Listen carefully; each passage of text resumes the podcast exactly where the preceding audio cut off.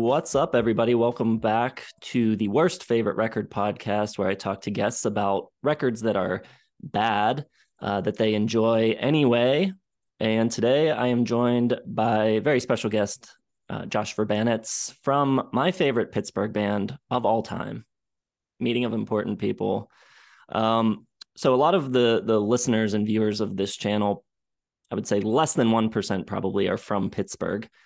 So before we we jump into the subject at hand, I'd I'd like to kind of expose you to them a little bit and talk about uh, who you are and and what you do. So the, my first exposure to you is probably what year would that have been? 06 ish, maybe five, six.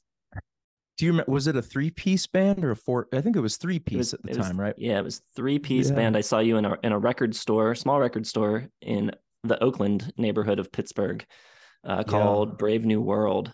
My cousin's band that I was hanging out with all the time was opening up for you guys. Uh, they were called the Red Less Traveled.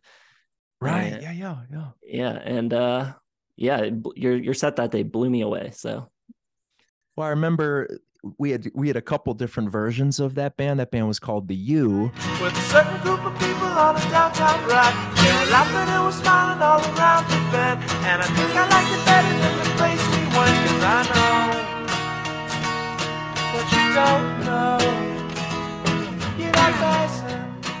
and so I was probably 21 at the time, and that was kind of like my first first time that I was in a band that started to get some kind of recognition beyond just our our friends, you know, like a punk rock band. We I think by that time we'd we'd done a label deal, like we'd signed a label deal, and it was kind of a it was a dramatic time because we were young, we were trying to navigate this world of figuring out what a record label deal meant, were we going to get to record our first album, all that kind of stuff. So it feels like another life, man. I guess yeah, that would have been probably early, maybe even 2004, man, 2004 or five. Um, and then after that, a lot a lot of things happened. I was in a Pittsburgh band called Lohio, which was grew pretty well regionally um, in 2006, seven, and eight. And then we started doing the band that you mentioned, Meeting of Important People, which is probably how a lot of these songs are best known. Some of the songs that you even saw back then as the U, we kind of redid, and they were on our first and second album as Meeting of Important People. Um, and that band has also been mostly like a regional band in the Pittsburgh area. We did tour a little bit uh, a decade ago. We had like a, a digital label deal at the beginning of the the digital era when you were still downloading onto your devices, right? The iTunes store and stuff. Um, and so yeah, we've mostly existed as a regional kind of garage pop band. Um, and we're now what 13 or 14 years into that band with the our original lineup. Um, just like the best of friends. And we're actually about to record a new album, which will be 20 year old songs. It'll be a bunch of those old The U songs that never really, never really came out properly. It was kind of like my first batch of songs that I was really excited about.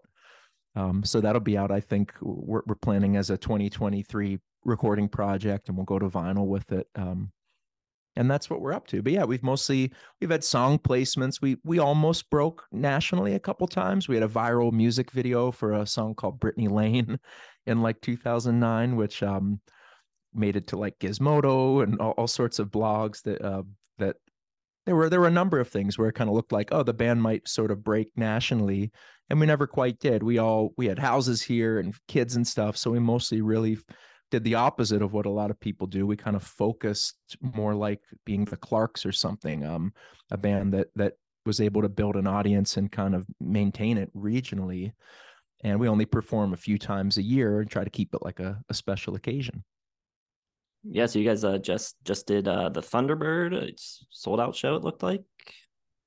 Yeah, it was almost sold out. It, with with all the other bands and with the staff and stuff, it was at capacity. I think their the actual sales were close to being sold out. So we're trying to word it as it was at capacity, but not technically sold out.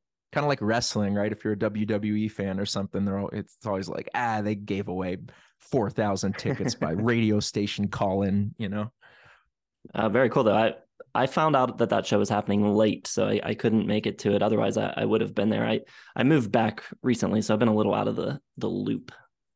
where where were you in between? I mean, since we last saw each other many years ago, you were you lived out of state or Well, yeah, we my wife and I, girlfriend at the time, moved uh, to Philly. We were there for um, three years, and then we were in Arlington, Virginia, for four years. Oh, cool. Yeah, my wife lived in Arlington, I think, for a very short time way back. Well, welcome back, man. What neighborhood are you are you comfortable saying to Sure. the Pittsburgh listeners what neighborhood you live in or Yeah, as long as they're cool with not stalking me. Um, Yeah. I'm in Mount Washington now, right on the edge of Awesome. uh, Allentown. Cool, man. Welcome back. Yeah, that that music store show. It's so funny because we had been talking, we'd been messaging about doing the podcast, and you brought up that show many years ago at this little record store. And a day later, another friend messaged me, "Hey, do you remember that music store that used to be on whatever that is, Atwood or something in in Oakland, the Pitt campus?" And it was so weird because I hadn't thought about it in 17 or 18 years, and then like within 24 hours, two independent people were talking about that that store and yeah crazy memories of being in your early 20s and playing a lot of of diy venues at record stores and all ages kind of places um it's the kind of thing that that really only happens in those in those few years usually for people Yeah, so that record store, I think it bounced around a little bit, and it was on Atwood. But I think when when I saw you, that was actually when it was on Bates. It was like yeah it was a yeah. the major corner that's exactly right yeah the Yeah. road that comes off of the the parkway i had also kind of stalked out you know we're, we're facebook friends now did you work at the greensburg cd warehouse I did i, say at- that I worked at all of them. I worked. I started working at the West Mifflin one, wow which is where where I met one of our two mutual friends on Facebook, Caleb. Um, Mhm. He would shop there, and I was like, oh, "This dude has cool taste." So we started talking, became friends. But that store closed down. So then I ended up working at the Monroeville and Greensburg store, which were owned oh by yeah owned by the same guy. the Monroe, I grew up in Plum, um, and we're driving people crazy who don't live here. We're saying all these neighborhoods, but yeah, the, the Monroeville CD warehouse was my that was my spot because um, there was a used instrument store right next to it called Music Go Rounder in the same plaza. Yep. So you could buy like a used cymbal and then walk 10 feet and buy a used copy of Oasis Be Here Now. You know, it was it was a great shopping experience. Yeah, I worked I worked for for those two stores from 2008 until I left in 2015. So I was I was there quite Wow. a while. Well, the Greensburg one was huge. I bring that up because we were we have two little kids now. We were taking our kids out to like Idlewild or something on Route 30, and we passed the uh the music. It's still there, the CD warehouse that's in Greensburg, and I remember that they used to do kind of DIY punk shows and stuff. That was like that was a coveted venue when you were 19, 20. Um, try to get a gig at the Greensburg CD warehouse. Were you part of those kind of in-store shows? Like, did you have anything to do with booking them or? By the time I got there, they had stopped doing the shows for insurance reasons and like the, Yeah. the shows were getting out of hand and and people were not behaving. So, so so the shows had stopped, but they had the stage still set up in the back. It was just like an empty back room. Mhm. and I heard a lot of stories. I, I, I- allegedly, before before they were anybody, uh, they had a show cancellation in Pittsburgh, and uh, Coheed and Cambria called the store and said, "Can Mhm. we can we play there?" So there was a there was this early Coheed show in the back Yeah. room of CD Warehouse. Yeah, it was on people's radar. I was gonna say I never got. I was never in the cool club, man. I never got to play there. I would send demos and stuff, and you know, MySpace message or something. So I was gonna say, if you were part of that review committee, I can't believe you guys never had us. But I shut you down. I don't know. Yeah, maybe someday. gatekeeper. All right. Well, let's let's get uh let's shift gears into what we're here to talk about, and that is uh, your choice of record. And I've been saying to all of the couple of guests that I've had so far at the beginning that there are a couple different types of records that work for for the idea of this podcast. One would be a record that you can kind of say like I recognize that this is pretty bad, but there's something that I either find funny about it or I get some kind of ironic enjoyment from. It could be something that you legitimately love. Maybe you don't understand why other people don't get it. It could be like the worst record in someone's catalog. It could be, you know, if your favorite Elvis Costello records, the Juliet letters or something, that would work. um, so I'm just wondering before we even say what we're talking about here, what kind of record is this for you? Well, I think it covers two categories because it's almost like Moby Dick. They say that you should revisit great literature and it means something different to you, right? Every every 10 years. And I mean that kind of unironically. I we're going to talk about a Wesley Willis album, um, very much in line with the kind of punk and DIY record store underground shows that we that we opened discussing. Um, in in college, I discovered Wesley Willis as an artist, like a lot of people do, which is ironically laughing, probably laughing more at him than with him, and it being so bad it's good. But then years later, it's really funny, man. Not only does it hold such a special place in my heart, Wesley Willis's music, but this particular album that we're going to talk about, Greatest Hits Volume One, I think it's unironically really good because it's direct, honest, communicative music. And so it kind of covers both of those both of those for me, the kind of snarky ironic being a, a teenager and college aged uh, something that's I enjoy it because it's so bad and now years later listening to it and thinking to me this is unironically pretty good art it really is like spoken word intentionally humorous in places, really good stuff. So we should probably back up a little bit and explain who Wesley Willis is to the unfamiliar. Uh, he was Chicago, right? I think he's from Chicago. Um, yeah.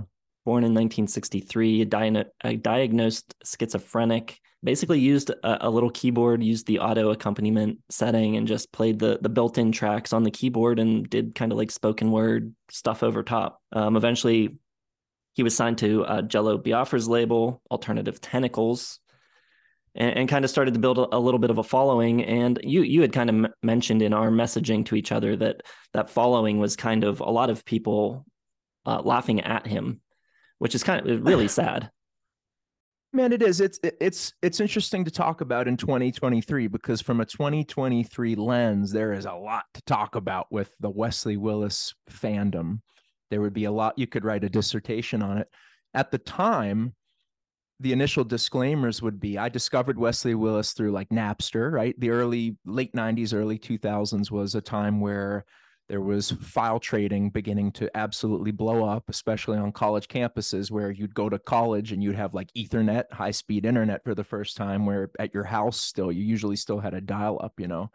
So for the first time in 2000, 2001, 2002, people could, it was a wonderful tool for exploring all this kind of music that you would have never encountered before. Certainly that you wouldn't have paid $14 for one song that you knew about um, as as a teenager you didn't have that kind of money. So whether or not it was completely detrimental to the music industry which maybe it has been aside when when you got to college you were every day i remember i would queue up like 30 different songs that i wanted to hear songs that i knew from oldies radio right? But i would never actually buy their greatest hits compilation. You'd go to class and you'd come back and maybe 20 15 or 20 of them would have downloaded in that time and through that, I learned about Wesley Willis. Um, and at first, yes, it it was Wesley was presented to me by uh, there were other kids in my dorm who knew about him. One kid actually from Philly had seen him live, I think that year or the year before. And I didn't we didn't I didn't know his race. I didn't know that he was a, a black man, right? And I also the rap on him was oh, this is a homeless, uh, like alcoholic guy or something like that. We didn't know, we really didn't know like the mental health angle to it at first. So it was just presented as, oh, this is silly. Somebody recorded this as a homeless guy who is using a little keyboard and recording these pretty outrageous songs, right? They're, um, if the listeners aren't familiar, you can do a Google search, but Wesley would record kind of singing. The choruses were usually singing, but songs about all kinds of stuff. Um, everything from um, like morality tales, like about how he would he would create characters and say like I broke into your house and da da da da da, and then the police arrested me. These very kind of prosaic, uh, off the wall songs that seemed to be intentionally funny. And it was only later that we I began to learn about him having been diagnosed as a as a schizophrenic guy. And uh, yeah, from a 2023 lens, there's a lot that you could could say about all of this. But my initial fandom of Wesley was just that they were these weird, kitschy songs. They had profanity in them, right? So it's funny and interesting when you're a kid. And uh, yeah, my friends and I would crowd around and listen to these to the, like literally hours of Wesley Willis songs because there was so much out there already in the in the early 2000s.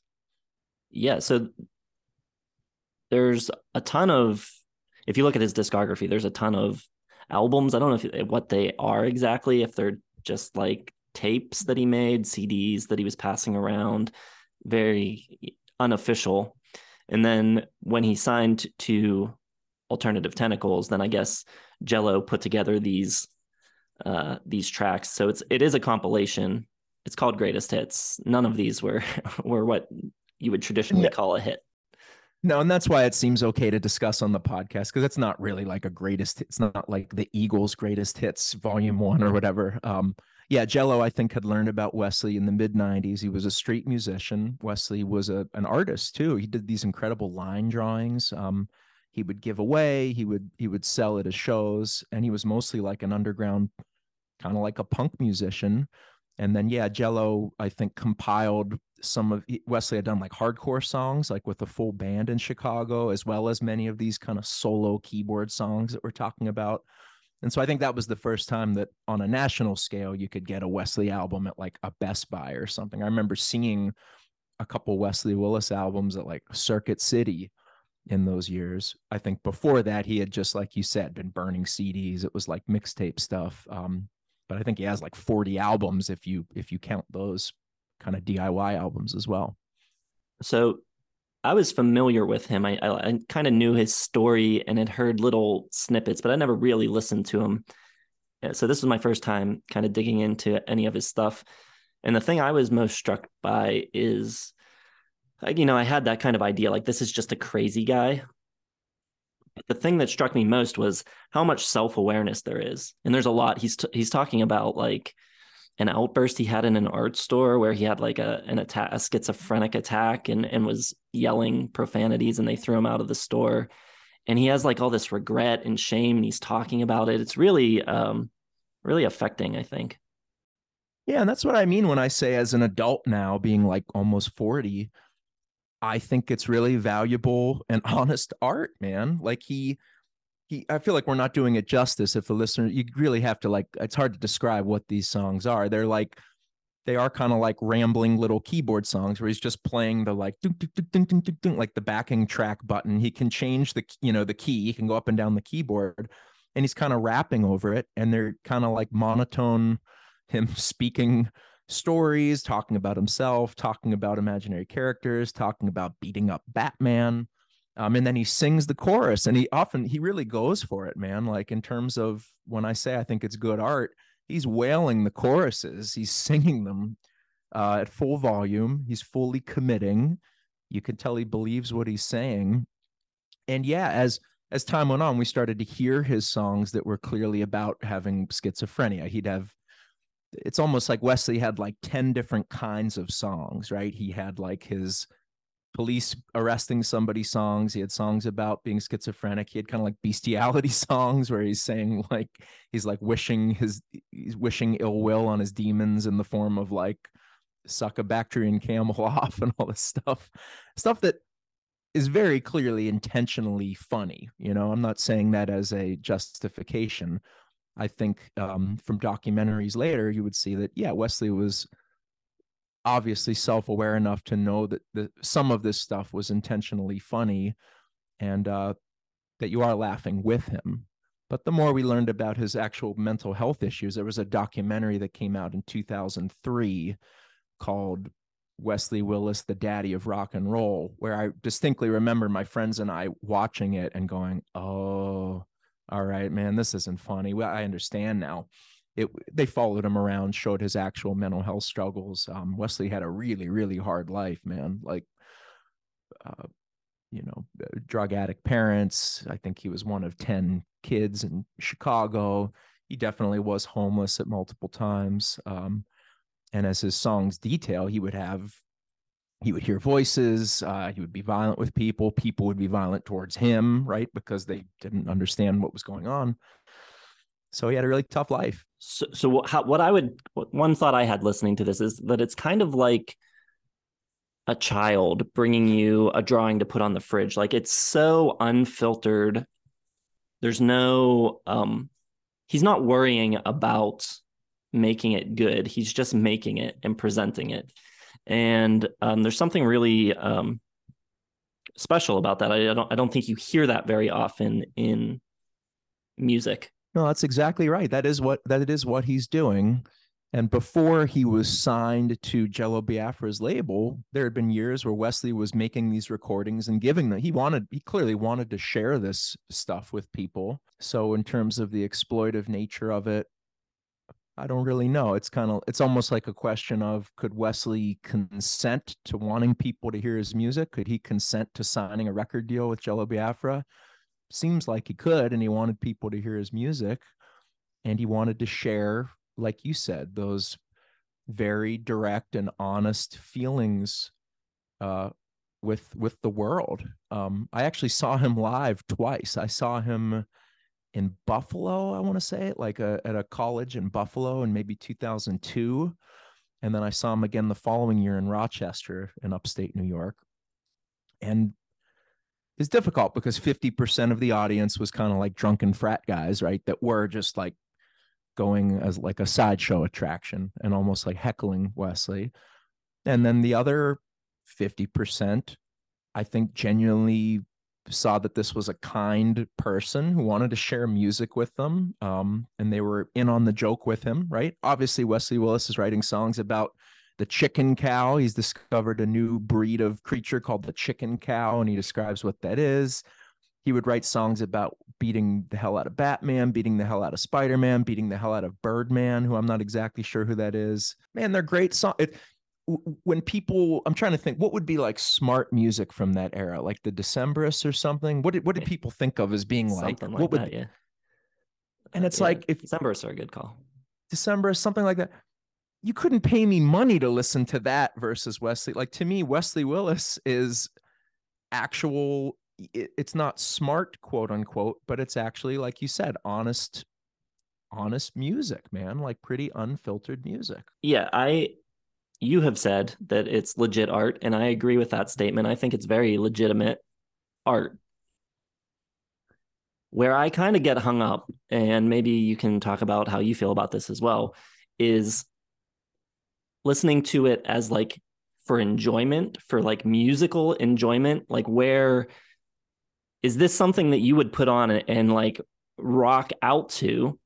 Like I can listen to it and say, wow, this is this is really you know a special thing Mhm. it's interesting and artistically i appreciate it but i'm not going to throw it on at a par at a party certainly or like or really almost ever i like to know that it exists and i like that i have heard it but how much actual musical enjoyment do you get from it because the record that we listen to i would say half or maybe more is the same keyboard part that he's using. So I wonder what your thoughts are uh, as far as like actual music and and separating that from art and and thinking of that as like a different thing. well if i was going to be raucous about it where being who i am the number one thing that i think about in songwriting is usually like melody right so it's probably not the kind of music that you listen to if you're looking for memorable melody like traditional songwriting. But it's kind of like folk music in that it it is uh honest lyrics right? And they're memorable. To me the biggest thing about music is is it memorable? And absolutely wesley willis music is extremely how can you forget i whooped batman's ass like that's the greatest chorus i've ever heard or or rock and roll mcdonald's. Musically I think it's more about the energy, which to me is I, I love hip hop, but I'm usually not listening to hip hop for like melody. Sometimes the hook, right? If it's like Ashanti singing the hook or something, I'll think of that. That will cross over into that area of my brain. But to me, like hip hop is more energy, attitude, honesty. And you can frankly say much more in hip hop or in a Wesley Willis song because you're not beholden to a melody. You can cram in a bunch more syllables. You can literally say more things. So no, I probably don't listen casually to Wesley. It's also hard to put on an album like this because for every positive song that there is about he'd sing a, a song about a friend, you know, you are my friend. The next song will usually be about sucking a Bactrian camel's dick. So it's really hard to like play it through. Um, there are peaks and valleys in terms of subject matter and and uh yeah, hard to put on at a party. That said, it made for a great experience in a dorm room when you're 19 or 20 and all your friends are gathering around. Hey, which Wesley Willis song did we download today?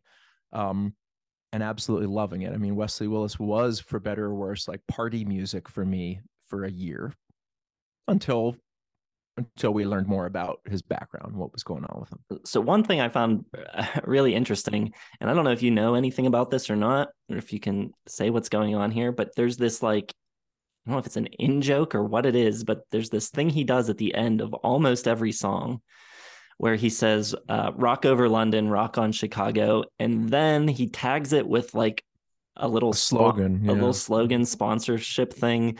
Uh, what's he doing there? Why is he doing that? And it, it's it's really interesting to me. I was like, what is going on with this? Rock over London, rock on Chicago. Wheaties, breakfast of champions. Yeah, I mean, not being a doctor, I think a lot of what Wesley is doing is he's a neurodivergent dude, right? So it's a lot of repetition, right? Of of um repetition of subject matter, repetition of um expression. Yeah, at the end of every Wesley Willis song, I think he probably felt like he had to give a shout out to a business or something. So many of them are, like you said, uh, Michelob, it's the champagne of beers or whatever. Like uh, uh rock over London, rock on Chicago, and then he'd he'd tag it with some sort of sponsorship. I think in what there was a later documentary that came out at the in later in the 2000s after Wesley had died, which was called Wesley Willis Wesley Willis's Joy Rides, and it's excellent. And I do think they explain a lot of that stuff in that documentary. So highly recommended. But yeah, I think it was um kind of a repetitive trope that that Wesley thought he had to tag every song with, maybe to get uh maybe to get sponsorship or just I don't know. He's trying to cash in big, you know. Yeah. Uh, so we don't have to do a full track by track, but we could just uh, kind of touch on some of the ones that stood out to me and maybe ones that stand out to you. Apparently, his biggest song is is the song that opens this record, Rock and Roll McDonald's. Rock and Roll McDonald's. McDonald's will make you fat. They serve Big Macs. They serve quarter pounders. They will put pounds on you. And he talks about McDonald's a lot in his music, um, which is interesting. That the, there's another song. Which one is it? Um, I'm sorry that I got fat, where he talks about eating mm-hmm. McDonald's for like five years straight and saying he's trying to slim down. And this song is a reminder for me to slim down. The first time when I got fat, I was eating those fatty hamburgers, fries, and all that. That's what I'm gonna do something about it right now.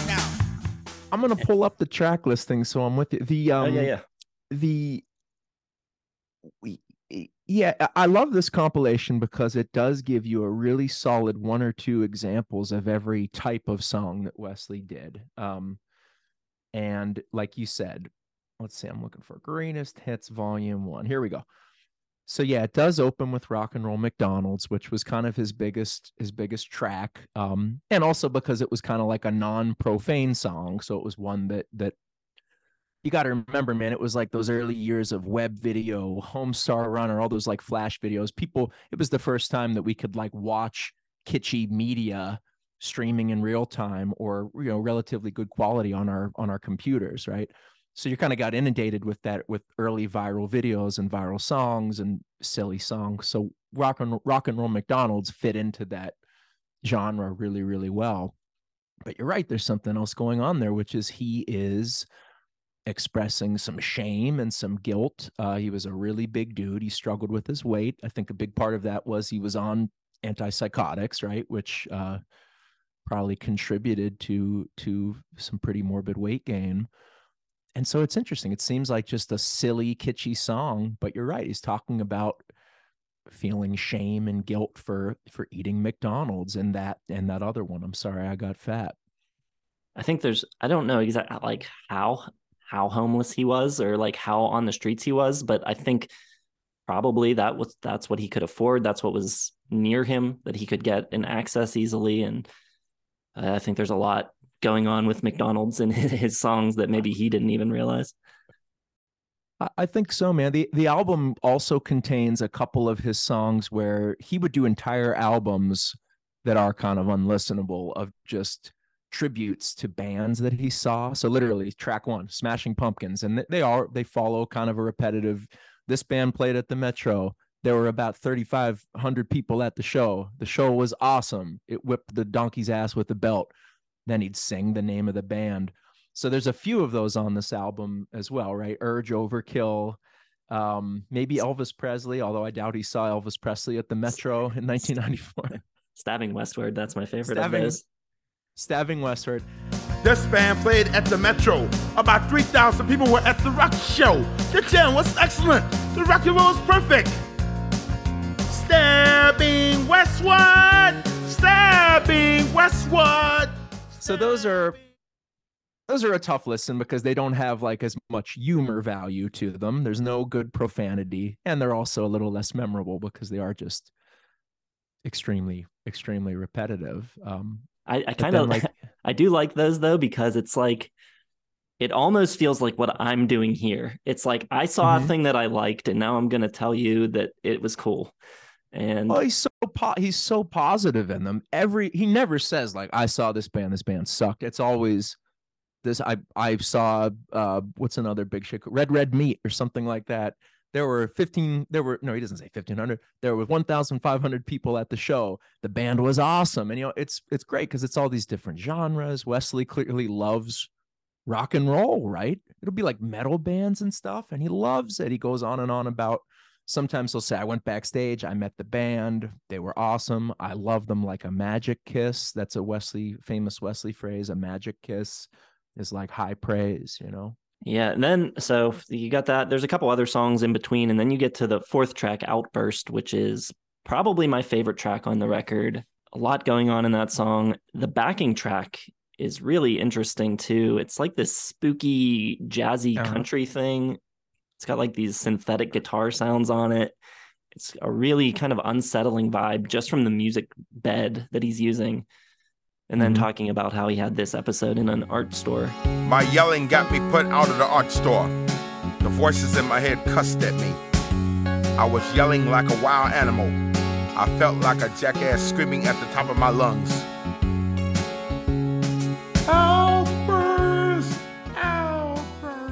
And isn't that interesting because even though we were earlier not slagging wesley but we were saying ah, it's the keyboard accompaniment while kitschy and humorous leaves something to be desired in terms of like the musicality. But on this song like you said what does he do? He's using like a it's a i don't know if it's a minor chord patch or something but it's like it is darker minor chords. Like obviously wesley got that to communicate this story about having a a schizophrenic outburst in public he accompany it's not do do do it's not one of the happy tunes um he he frames it with dramatic minor chords you know?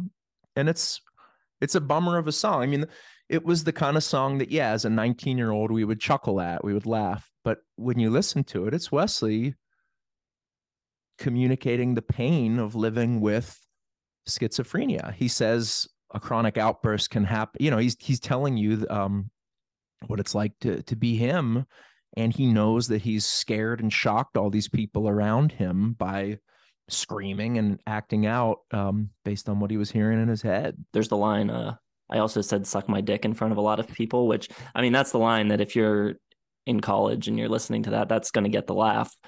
Of course. But, that, but we would drag we would drag our winamp thing right to okay wait it's at 45 seconds that he says the thing about the suck my you know what i mean um and it's i mean, it still kind of makes yeah. me laugh I, I still chuckle at that but like there's something like he is expressing you know this horrible thing that happened to him. I will say this, Jason. One of my favorite genres of Wesley's song, of which there aren't any on this album, he has a few about getting thrown out of church. So I recommend to viewers if you search for Wesley Willis, they threw me out of church. Um, and again, with the kind of repetitive, he has one called I Got Kicked Out of Church, They Threw Me Out of Church, Don't Curse in God's House. And they're all very similar stories about how he has an outburst in church. And um, the the Reverend um, apparently uh, cite, uh, uh, calls Wesley out in front of the congregation and kicks him out of church for for swearing in front of everybody. I'll have to look up one of those as well after we finish Highly up here. recommended. Yeah.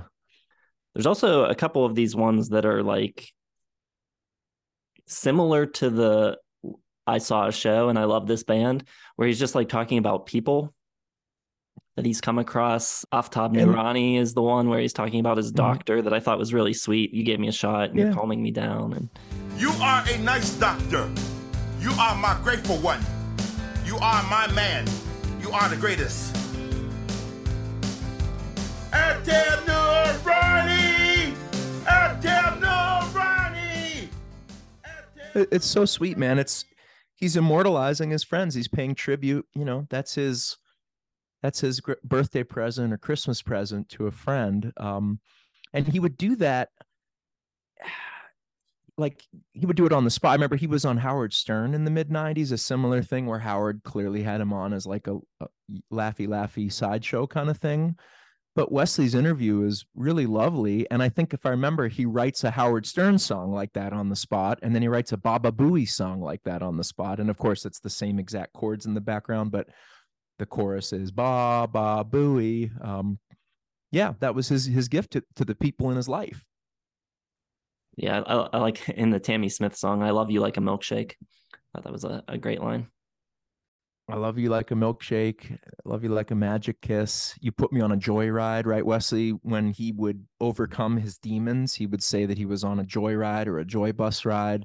And of course, in the moments where these demons, right, the voices were getting to him, he would say they were putting him on a hell ride. So a lot of Wesley's songs will mention how he he goes down a dark path and he's on a a hell ride, which is a incredibly poetic way to say what you're going through, man. You're stuck on this journey it is a hell ride, you know. Throwing evil profanity hell right at me. Strike my suburban jobbers music down. Torment me so I can yell at city bus drivers. Make me have an uproar hell ride on every city bus route. Spoil my joyride fun. Spoil my joyride fun. Spoil my joyride. Elvis Presley, that's another one where it's not exactly the the same as like stabbing westward and smashing pumpkins because it's not a firsthand experience, but he's he's talking about how uh, he says he is my greatest singer. Uh, he's my kind of guy, he says. And then and then there's these like stacked, I don't know if they're pitched, these crazy harmonies Yeah, that song yeah. that are really wild. And I wonder where that comes from, if that's like sort of like voices that he's hearing, or if it's just like him attempting to make harmonies that he's heard. Elvis Presley!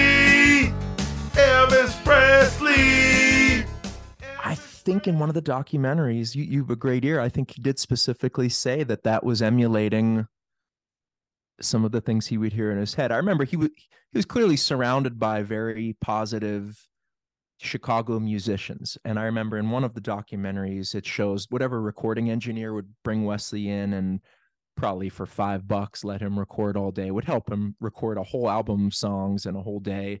Wesley would go to Kinko's and make cop make his covers. He would borrow somebody's CD burner at the time and print up all of his albums. So he he was pretty pretty well well connected it seems, and people were very kind to him, man. Um, that Chicago creative community w- was uh was really supportive of the guy. So then in the middle of this record, you've got a couple tracks where it suddenly breaks from the Technics keyboard. And you've got a couple of the, I guess, is this the Wesley Willis fiasco that we're hearing? Yep, yep. J- Jello really wanted to to show the world all these different facets of Wesley's musicality. So yeah, for a few years, Wesley did have he fronted like a hardcore band, and the recordings are amazing, right? I mean, it's like it's great, big budget, full kind of hardcore stuff. Um, and it works really well. My favorite of those is uh he's doing time in jail, right? Where Wesley recounts this amazing story of having a schizophrenic outburst on the bus and a dude who witnesses it attacks Wesley. This was a real thing that actually did happen. This is about this guy who slashed me in the face and back as I exited the Fort Cottage Grove bus. This is the dawn of a new era. So let me rap and sing about this song as I exit the Cottage Grove bus. Uh, that's another it the line is blurred between what is Wesley writing as fiction and what has actually happened to him and reading interviews and stuff over the years. Some of this stuff really did happen to him. Um, and that's one of them where a guy attacked him and cut him probably because Wesley was being uh, physically aggressive or or freaking people out on the bus. And so that's probably my favorite of those songs. It's really really interesting he details almost like a carter family song just the facts of what happened at 5:17 p.m. I was on the Cottage Grove bus at the intersection of Loop and blah blah blah. Uh, I exited the Cottage Grove bus, and he says the guy's name and stuff too. he like uses his full name, the the assailant. Um, what better way to deal with such a traumatic thing than communicating it with your with your friends um, in your hardcore band. Jesus is the answer is a pretty wild one with the with the hardcore band and the way it starts. I, I should have iconic. Taken, should have taken better notes, but he's basically what's it? It's like I'm gonna it's it's probably my favorite or something. Yeah, well, one of them is it Jesus is the answer. One of them starts with maybe the best intro I've ever heard for a song. He says I'm going to do this song again. Number two, I'm going to do this song again up your ass. Number three, I'm going to do this song again till I fuck you up like a car crash. I mean, he goes through this like detailed list of how intense this song is going to be. And then the band kicks in. Number one, I'm going to do this song again. Number two, I'm going to do this song again all the way up your ass. And number three, I'm going to fuck your ass up like in a car crash. And number four, I'm going to fuck you up like a goddamn accident. And number five, Jesus is the answer. Um, again, I think intentionally humorous in some ways, right? But it's also just a great intro. It's a great intro, and it's so aggressive that it's such a juxtaposition against what he's about to sing about. Jesus is the answer. So, yeah, it's really funny.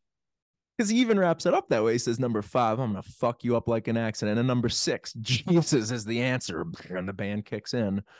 Um, hey man, it's it it inspires me, you know. Yeah, I thought that was pretty amazing. Uh, then you got uh, "I Whooped Batman's Ass," which you've already alluded to. These these fantastical songs.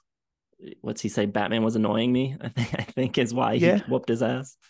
And uh, yeah, again, a whole series of songs that he would do about famous Marvel superheroes offending him, usually offending his girlfriend. I think in some of them, Wesley uh, maybe projects that he that he's in a relationship, and Batman or Spider-Man will will quote mess with my girlfriend and so Wesley will step in and defend the girlfriend and beat beat the shit out of the the Marvel superhero.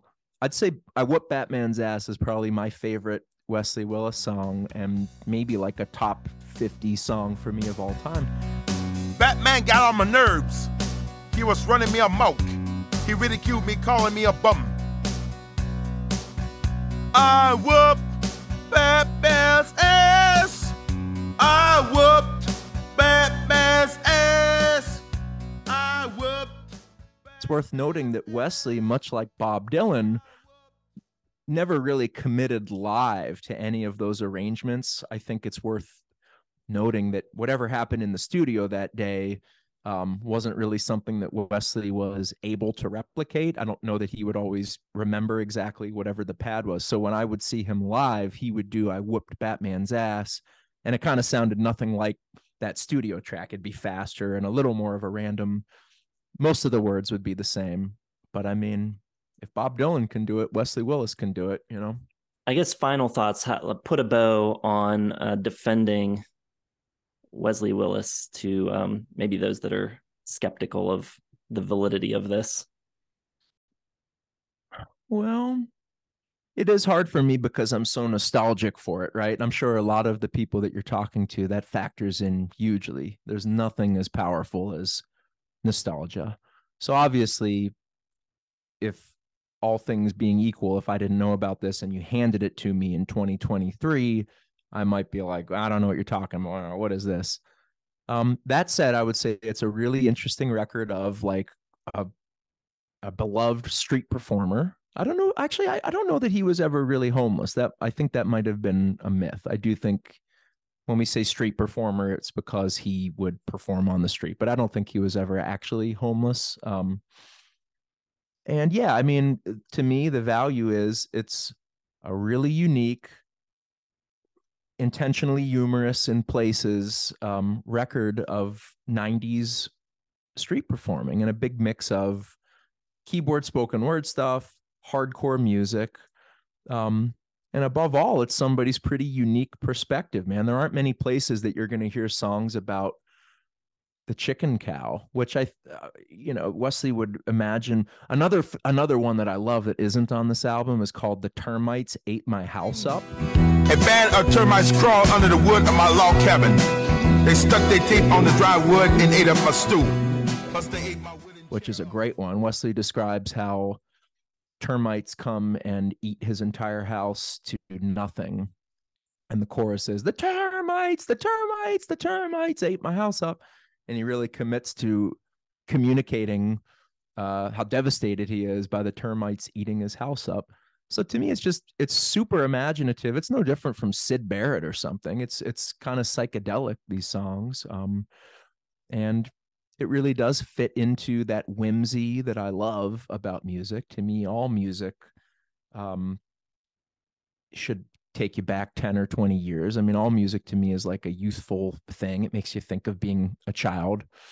And Wesley really does that beautifully. He just does it with a lot of profanity. So make sure to hit that hit that mute button if you uh if your mom is walking down the hall, you know, towards your room Do you think there's any um, direct influence on your own music coming from from Wesley Willis? I know people always want to draw like really direct comparisons when it comes to influences, like this directly influenced this. Mm-hmm.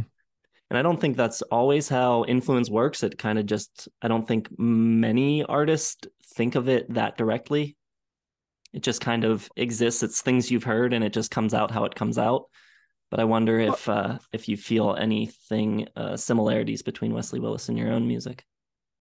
Yeah, I mean Wesley showed he was one of the first performers that I saw that I thought of as being a national performer who at his shows he was hanging out at a table meeting everybody doing drawings for people. He was obviously trying to sell stuff and make a couple bucks. Um, but there were hundred each each time I saw him, there were several hundred people there. I don't know, 400. I saw them at the Bug Jar in Rochester, which probably is like a three or 400 person venue, and they were always packed.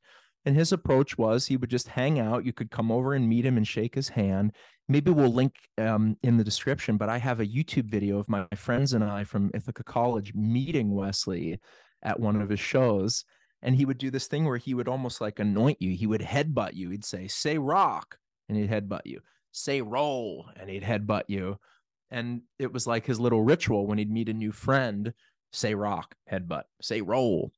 Um and he was gone too soon man. I guess that's probably the last thing we should say. I think uh he died of leukemia i think uh in 2000 maybe 3 or 4 so pretty shortly after getting into wesley and then learning about him actually being a schizophrenic dude right um, and then he was gone pretty pretty shortly thereafter. I think 2003. Um, so I don't know how how history looks back on him, but pretty influential in terms of the DIY uh, the DIY side, hanging out, meeting people, um, giving a little incentive for people to come to your show. Oh, here's a drawing, right? The kind of stuff that we would definitely see with Kickstarter, right, and, and yeah. GoFundMe in, in in the years to come. For sure, yeah. 40 years old, in uh, 2003. Um, so yeah, thanks for coming on and doing this. Hopefully, uh, opens some people up to Wesley's music and hopefully your music as well. I hope people check out both.